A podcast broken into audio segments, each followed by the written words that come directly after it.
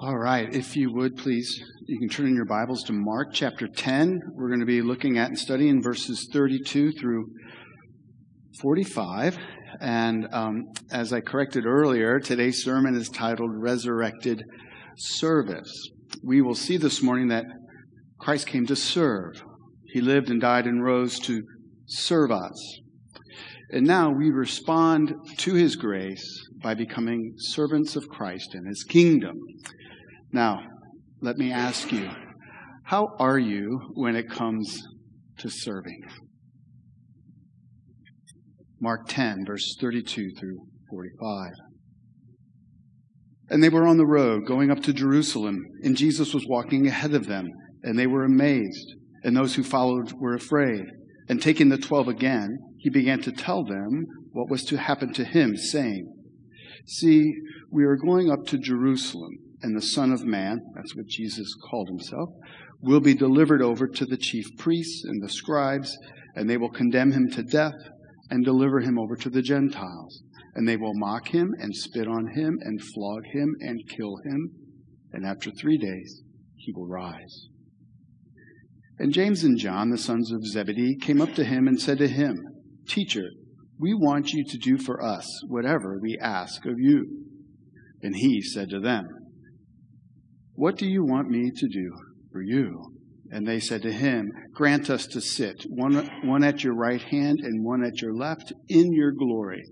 Jesus said to them, You do not know what you are asking. Are you able to drink the cup that I drink, or to be baptized with the baptism with which I am baptized?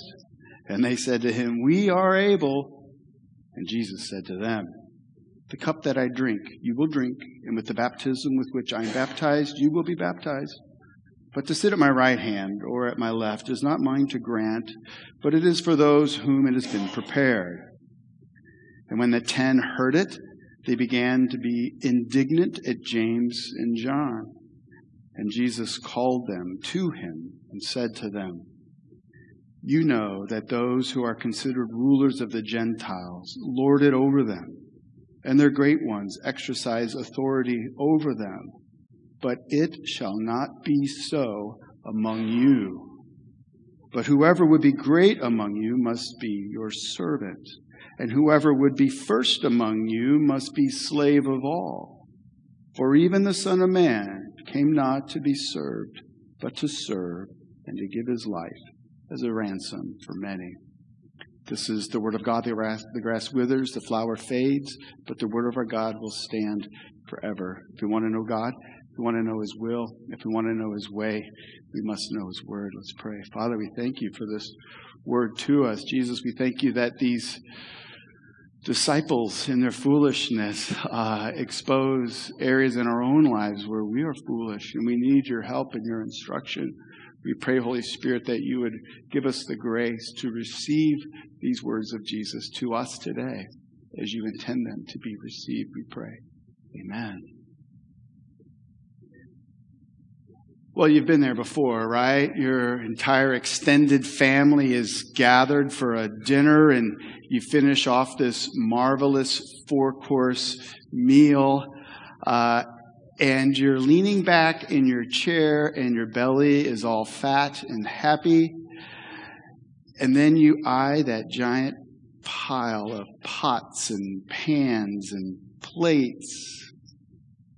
What runs through your mind? I hope someone else gets it.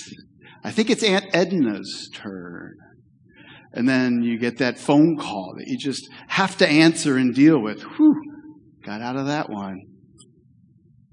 Or we husbands watch the recyclables pile up for days, and then finally, after feeling embarrassment, we do what we should have done days ago. And when we return from the recycling center, we proudly say, Look what I did, honey. I took care of those recyclables. And then our wives shout, Way to go. You are my hero.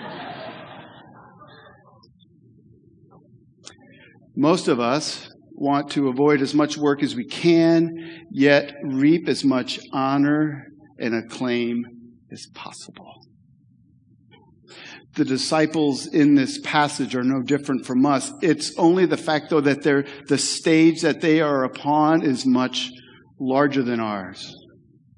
Now, one of the reasons why you can know that the Bible is true is that the disciples who wrote it, they don't gloss over their failures. And in this passage, these disciples, they're big failures. The disciples fight over who gets to serve the least while being honored the most. Now, thankfully, the story is in the Bible because if these seemingly hopeless, self interested disciples can be loved and taught and changed by Jesus into self sacrificing servants, well, then there's hope for us as well. And so here's what Jesus opens their eyes to and our eyes to greatness isn't how many serve you, but how in selfless love you serve others. That's what we're going to look at this morning under three headings problems, pattern, and power. Jesus points us to the problem of service that we all seem to share, and he shows us the pattern of service found in his kingdom, and he provides for us the power to serve like him. Right, first, the problems with serving. There's many of them. We'll just look at a couple. The disciples model for us the problems that we have with serving. Problem number one is this. We tend to aspire to greatness as the world defines greatness. And the world defines greatness as, as an elevated status whereby people honor and serve and obey you. Is this not how most people view things? One day I'm going to be manager of my department. Then I'll get the corner office and I'll be the one who leads the meetings. And they won't go as long as they do now. At Grace Camp a couple weeks ago, I witnessed a boy goofing off, and uh, while a taller junior counselor was trying to get him to, to stop what he was doing and follow her outside to serve. And, and I stepped in and I said, Would you please listen to her? And then, and then he cried out in his little prepubescent voice, he says, I'm a counselor. Don't you know I'm a counselor too? and I said, I'm sorry, I, didn't really know you were a counselor. And, and how about like acting like one? See, at a young age, we follow the pattern of earthly greatness. That little junior counselor thought what most people think that being in leadership, in a leadership position, entitled him to do as he pleases and to tell others what to do. But those who have served at Grace Camp, they know that, leader, that, that leadership means that, that you die to your own comfort so that you can serve the campers. And the best counselors that I saw this past Grace Camp were the ones who appeared to lose themselves in order to connect with the group they led. Now, we see this problem with defining greatness in the disciples' story. They're journeying to Jerusalem. Um, Jesus is at the end of the line. He's going to Jerusalem. He's going to die. And they're on their way. And, and Jesus knows what's going to happen. And he tries to convey to the disciples, um, but, they, but they won't or they can't see it. In verses 32 through 34, Jesus tells them for the third time already that he's going to Jerusalem, he's going to die, and he will rise. Jesus knew what was awaiting him there. He went willingly. And then it, when, we, when we read that, we saw with great clarity, he explains what was going to happen, and yet they appear to be clueless. We see this in how two of Jesus' disciples make a request of him in verses 35 through 37. James and John asked to sit at Jesus' right and left. Didn't really matter to them, just as long as they were on the right or left when he came in glory. In other words, one wanted to be vice president, the other wanted to be secretary of state. But Jesus said he was going to suffer and die and rise. I mean, don't they get it? One commentator says, listen, either Jesus' words about his suffering whistle right by them, or they must hope that his travail will only be a temporary setback, quickly reversed. Which points us to the second problem that Jesus addresses our failure to grasp the enormity of Jesus' mission and therefore our mission.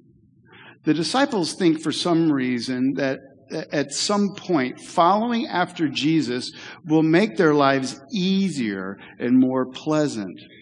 See, the disciples had been paying their dues. And ministry with Jesus was exhausting, right? And so the disciples were looking forward to a day when their load gets lighter. And Jesus tries to tell them and us once, listen, once the cross becomes prominent in your life, you will serve more, not less. We see this in verse 38 through 40. Jesus is gracious towards the disciples. He takes time to explain. In verse 38, he basically says, you have, you got no idea what you're asking for. Um, and he says, are you able to drink the cup that I drink or be baptized with the baptism with which I'm baptized? And the word cup here in the Old Testament can refer to symbolize joy or prosperity, but most often, what does it represent? It represents God's judgment, his good and, and righteous wrath. Um, and then the word baptism has more of an Old Testament meaning than a New Testament one.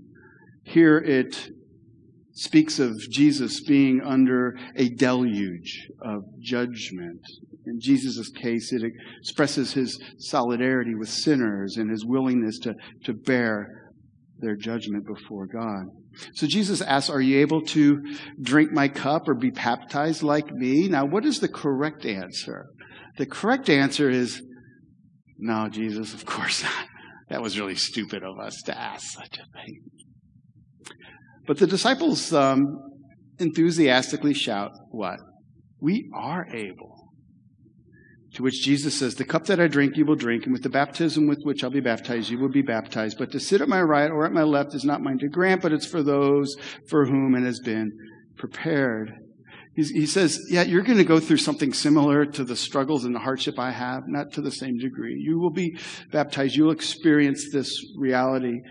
Um, but he says, the disciples asked to sit at the right and left when Jesus comes into his glory. And Jesus says, No. Let me ask you, when on earth did Jesus' glory shine the brightest? Was it not as he hung in our place on the cross, bearing God's judgment, to, that when the, when the deluge came upon him, when the cup was poured out? And think about it who was on his right and who was on his left in this moment of glory? Yeah, two criminals. The disciples yet to grasp the magnitude of Jesus' messiahship and his kingdom. But guess what? In a few weeks' time, they would. But for now, they suffered from the problem we too can suffer from the failure to grasp the enormity of Jesus' mission and therefore our mission and our call to service. But once Jesus went to the cross and later rose from the grave, everything seemed to change for the disciples. They will eventually understand that being a follower of Christ does not lead to an easier life, but in many ways to a harder life as one lives 24 7 for Christ in his kingdom. Now, we need to grasp this too, don't we? We must not be a people who live with a low comprehension of Christ's kingdom and our participation in it. Listen, if you are a Christian, then Christ is your Lord whom you delight to serve. And He has great work for you to do. And your life is to be centered upon Christ in His kingdom and your servant role in it. I think one area where we can all improve is how we view our time. You know, a mature Christian knows that every hour of the day is to be lived as a steward for Christ. He or she regularly decides to sacrifice leisure or family time or rest time to serve the body of Christ. And so he or she opens up uh, their home, prepares a Sunday school lesson, calls someone that they know is hurting, shows up to prepare communion, visits someone in a hospital, sends encouraging emails, prepares for a Bible study or small group, volunteers in the youth group. And all of this service is done with an eye not on the clock, but an eye on Christ. An immature Christian, though, lives like he gives with leftovers if there's a little wiggle room in my busy life, then maybe I can be there, but I can't commit. Or maybe when the kids are grown, I could serve. You know what, parents? Your, your kids learn more from what you do than what you say. And let me ask you, what does your level of service to the body of Christ say to your kids? What priorities does it declare? You know, the culture we live in idolizes the family. It didn't used to be this way, but now parents hover over every second of their kid's day. There is this pressure to make every little detail of the child's life beautiful and precious and perfect. Now, don't get me wrong. I'm not saying that we're to sacrifice our family on the altar of service. But I do want to ask you to consider how you may be bowing to the idol of the perfect family or to the idol of leisure or to any other idol that would cause you to make excuses not to commit to serve in the body. You know what I enjoy seeing on Sunday mornings? Kids showing up early to serve with their parents. Dad is setting up communion and the kids are trying to help. Mom is getting ready to greet or teach Sunday school. I just saw this this morning. Lisa Sorrell's in there teaching and boys in there just hanging out with her. Let me ask you, what kind of message does that present to our kids? It says, Mom and Dad love you, but we love Christ and His church above all else. We don't just sacrifice for you, but we sacrifice for Christ and His body too. And so this morning I'm asking you, if you belong to Christ, do you know that you are a vital member of His body? If you're a Christian here this morning and you're a member of another church, do you serve in the body or does the body simply serve you? And I'm not talking about writing a check. That's giving. We're talking about serving. It's good to give, but it's best to give and to serve. That's what Christ calls us to do. Now, if you are part of what God is doing here at Grace Church, are you actively serving? in some area or ministry within the body? Are you on one of our grace teams or other teams? Do you have a, do you have a ministry that you can point to and say, this is what I'm a part of. This is what I'm committed to. This is where I serve.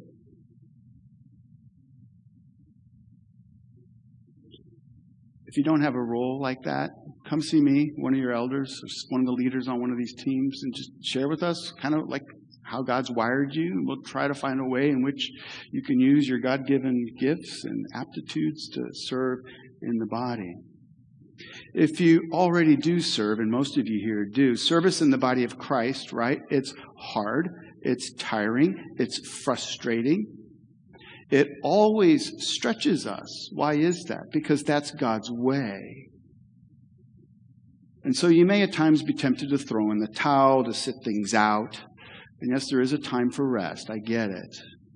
But also know this Jesus supplies all that we need to serve in his body if we humbly abide in him. Too often we use our tiredness and frustration in serving as an excuse to quit when Jesus would rather us turn to him for strength and power and perseverance. In fact, I think some of us miss out on being close to Christ and experience His power in His life because we have excuses not to serve. Can you see that? Well, there's a fairly lengthy look at a few of the problems of service that we face. Certainly there's others. Maybe you've got some in mind. Now let's turn to the pattern of service that Jesus models.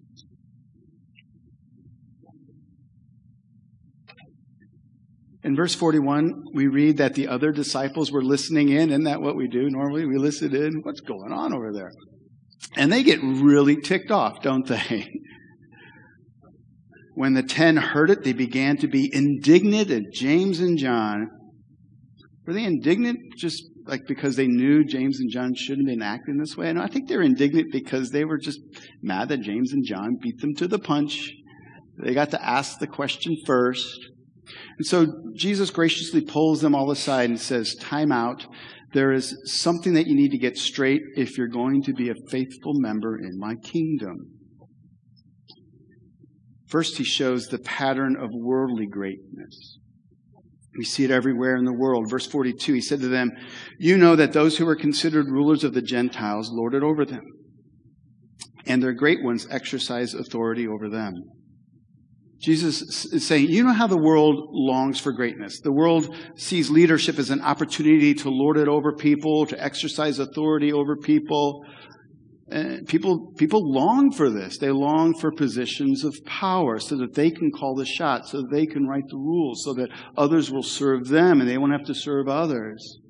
And I'm saddened to say we can see this pattern in the church. Men and women rise to levels of leadership and lord it over others in the church.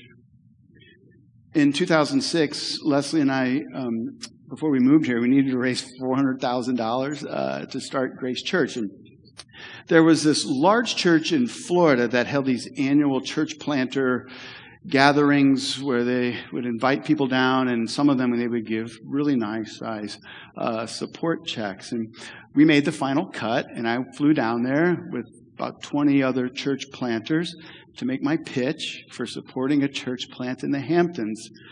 And from the almost the moment I got there and sat in the room with the pastor there, I had a sense that I was in trouble. For whatever reason, I do not know, he kind of singled me out to make fun of and to ridicule and mock. Oh, Mark, he's not like you guys. You guys gathered all the people in your community. He's got a church core group already. He didn't do anything to gather them. I remember thinking, why would he even say that? And then later, oh, the Hamptons, I should be asking you for money. No, you don't get it. Then on the last night, I had to meet with him and five or six of his elders so they could privately interview me, and ask some questions. And I walked in and took my seat, and they were all smirking like, like a joke had just been told about me um, right before I entered in.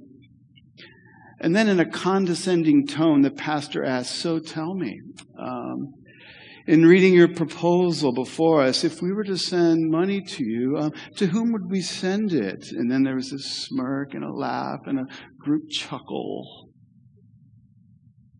See, it seems that I'd forgotten to put our last names in there. It said Mark and Leslie. And we had been using this to hand out to people we knew. My mistake, my bad. But he made it into a ha ha moment at my expense, and it went downhill from there.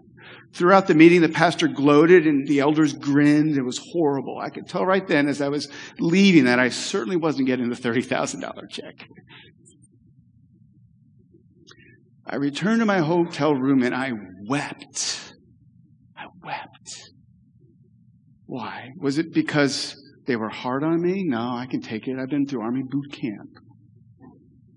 Was because they said no to the money? No, I've come to realize that wherever God's at work, He provides the money. No, I wept because what it meant, this, this church of over 3,000 people has yes men for elders. And they have a pastor who arrogantly lords over others and exercises his authority like the Gentiles.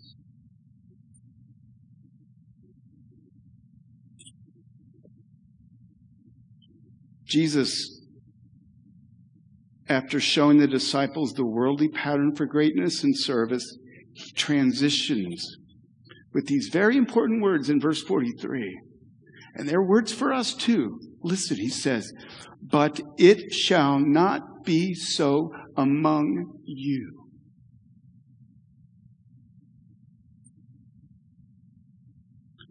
Jesus is forbidding such attitudes and actions. How does that challenge you? But then he presents a pattern for greatness and service that we are to embrace in verses 43 through 45. What is it that Jesus teaches his disciples? He teaches them that greatness in his kingdom isn't a progression higher and higher, but what? lower and lower into deeper and deeper levels of service. First, he says in verse 43, but it shall not be so among you, but whoever will be great among you must be your what? Servant. a servant and always looking and listening and available to, to see what needs are there and they try to meet them. Jesus is saying this. He doesn't say if you want to be great. No, he's saying no, look around you. See the ones that live as servants in the body. Those are the great ones in your midst. What does Jesus say in his second line of instruction? Notice how he takes us progressively deeper. Verse 44 And whoever would be first among you must be slave of all. On the hierarchical scale, first is above great. Many can be great, but only one can be first. And on the hierarchical scale, a slave is what compared to a servant?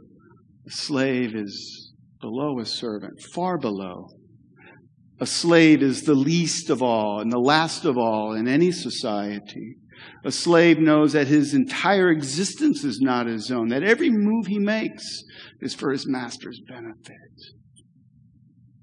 Jesus is saying, Look around you. See that one who lives as if he or she is a slave to the others in the body? That person is to be viewed as first among you. Now, I don't do this well. I'm trying to find my place in that. I don't, it ain't good. I don't know about you. Often as I serve, I look at things as being inconveniences, not opportunities to serve Jesus Christ.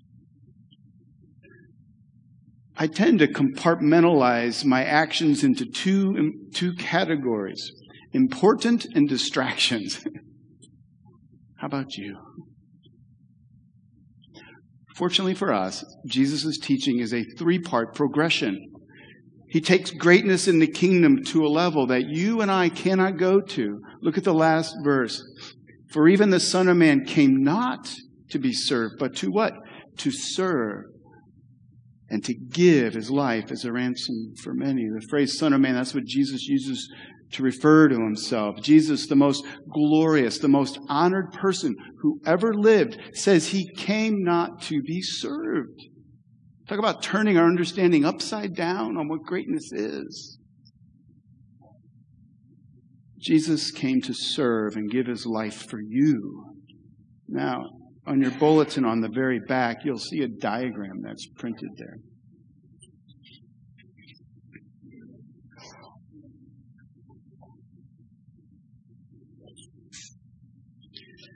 Jesus' words form what is called a climatic parallelism.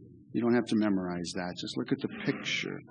This diagram puts Jesus' words in picture form. See what he's saying? Those who are great will stoop to serve. And the one in your midst who is first among you will be as a slave in your midst. But then there is this supreme greatness, this most glorious one that you and I could never be, but the most glorious person ever in the history of the universe, the Son of Man, the Son of Man, came to serve and give his life as a ransom. Do you see the progression? Do you see the pattern that, that Jesus has established for us? Greatness isn't how many people serve you or how much authority you're able to lord over others. Greatness in Christ's kingdom doesn't move upwards, but downwards. Now, who did Jesus come to serve? You, if you'd let him. And how does Jesus serve you? He says he came to give his life as a ransom for many. Sometimes I like grammar, most of the times I don't, but in this case I do. Jesus said he came, which implies that he existed before he came. You, you and I cannot say we came, right? We were maybe born into this world, but that's not the same thing.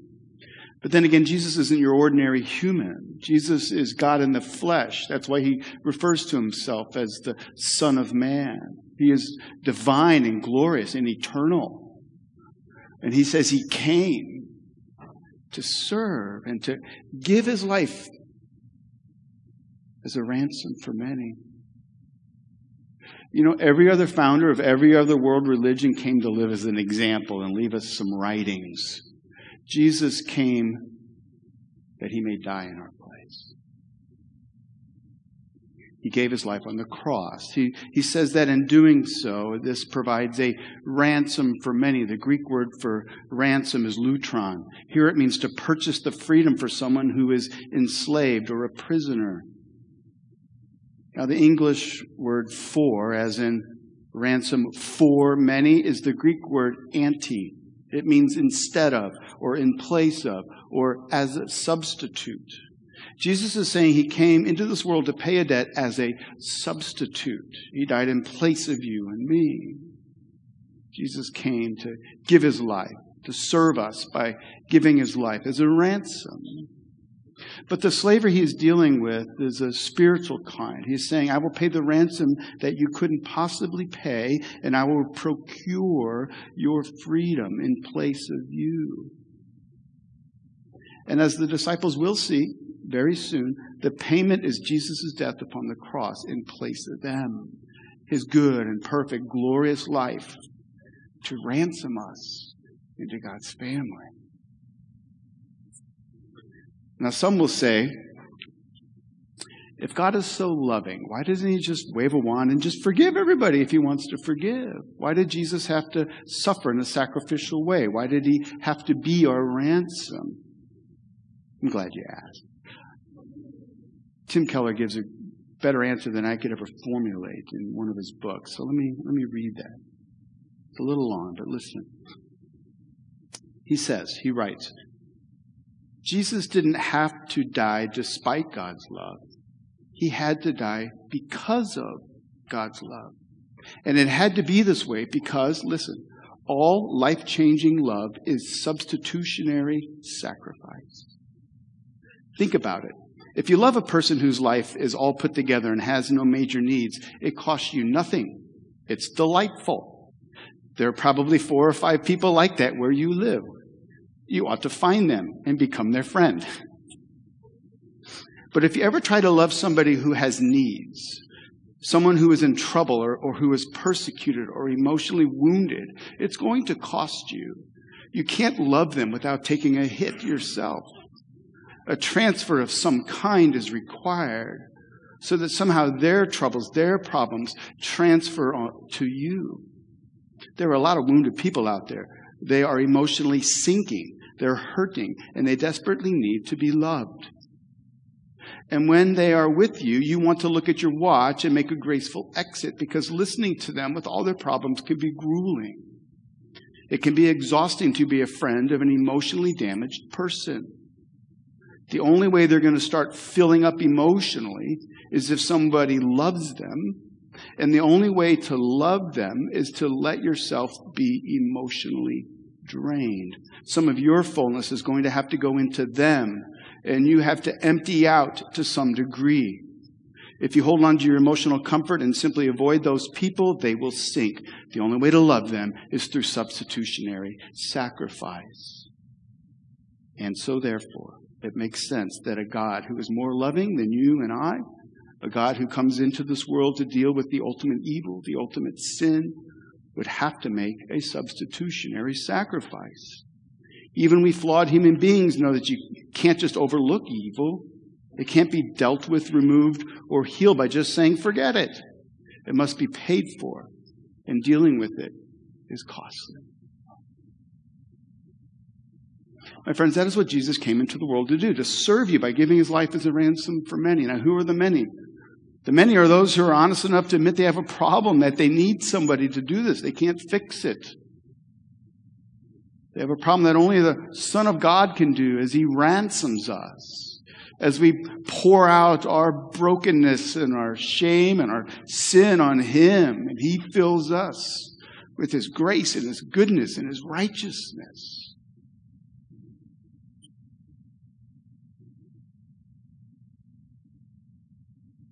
The many are those who look to Christ in faith. Have you done that? If you haven't, you can do that today. On the back of your bulletin, there's a, some prayers. One of them is a prayer where you become a Christian, where you give your life to Christ. You can do that. It's always there. It's there every week. I say don't delay. Our pattern for serving is the very pattern that Jesus gives us. The Son of Man came not to be served, but to serve and give his life as a ransom for many. Now, quickly, real quickly, the power. My friends, Jesus' giving of himself as a ransom for you isn't just your pattern for service. Listen, it is your power for service. Those of you who are mature in Christ, you already know this. See, as you mature as a Christian, you will come to serve at deeper and harder levels. And you will regularly find yourself tired and weak and frustrated just try to get people to respond to your emails, right? Some of you know what I'm talking about. My friends, what Christ calls you to is a harder and harder life, not an easier and easier life. But He provides what you and I need in order to serve. When we find ourselves spent, when we get that call, and we don't feel like we even have the energy to even deal with it, Christ says, Come and abide in me. Find your purpose and your power in me. Let my grace come to you. Let me supply your every need so that you can, in this moment, you and nobody else, you in this moment, can bring my love and my care to those in need, not somebody else.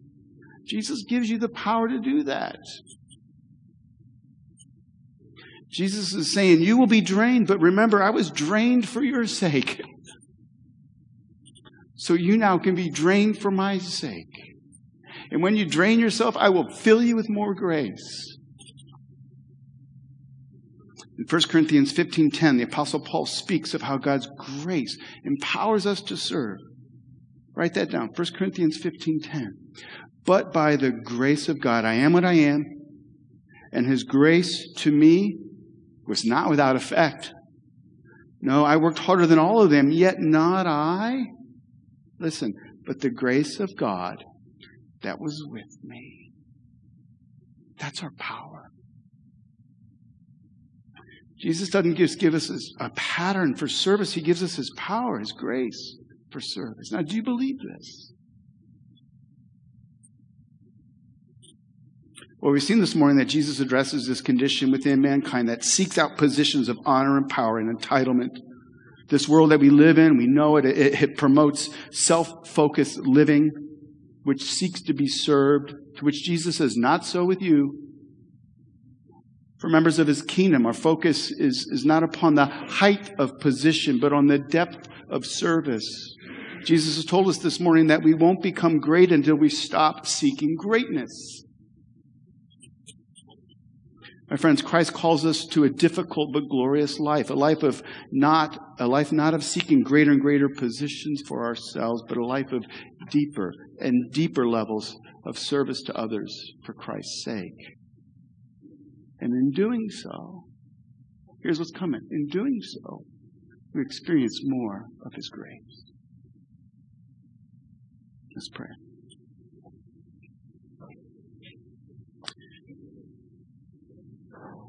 Father, your ways are upside down compared to this world. We're so foolish to think we can somehow make a great name for us in the 70 or 80 years you give us. And we can build up our resume and our stature and our status. All the while, not even noticing that your way is upside down compared to that. That greatness is in losing one's life in love to serve others. We pray that we would be a people who come alive more and more to this truth. Maybe no longer be immature Christians. Maybe grow in this grace. May we seek to serve, not knowing how it's all going to work out, but trusting that you will empower us to do it. Maybe be faithful members of your kingdom and your body, we pray.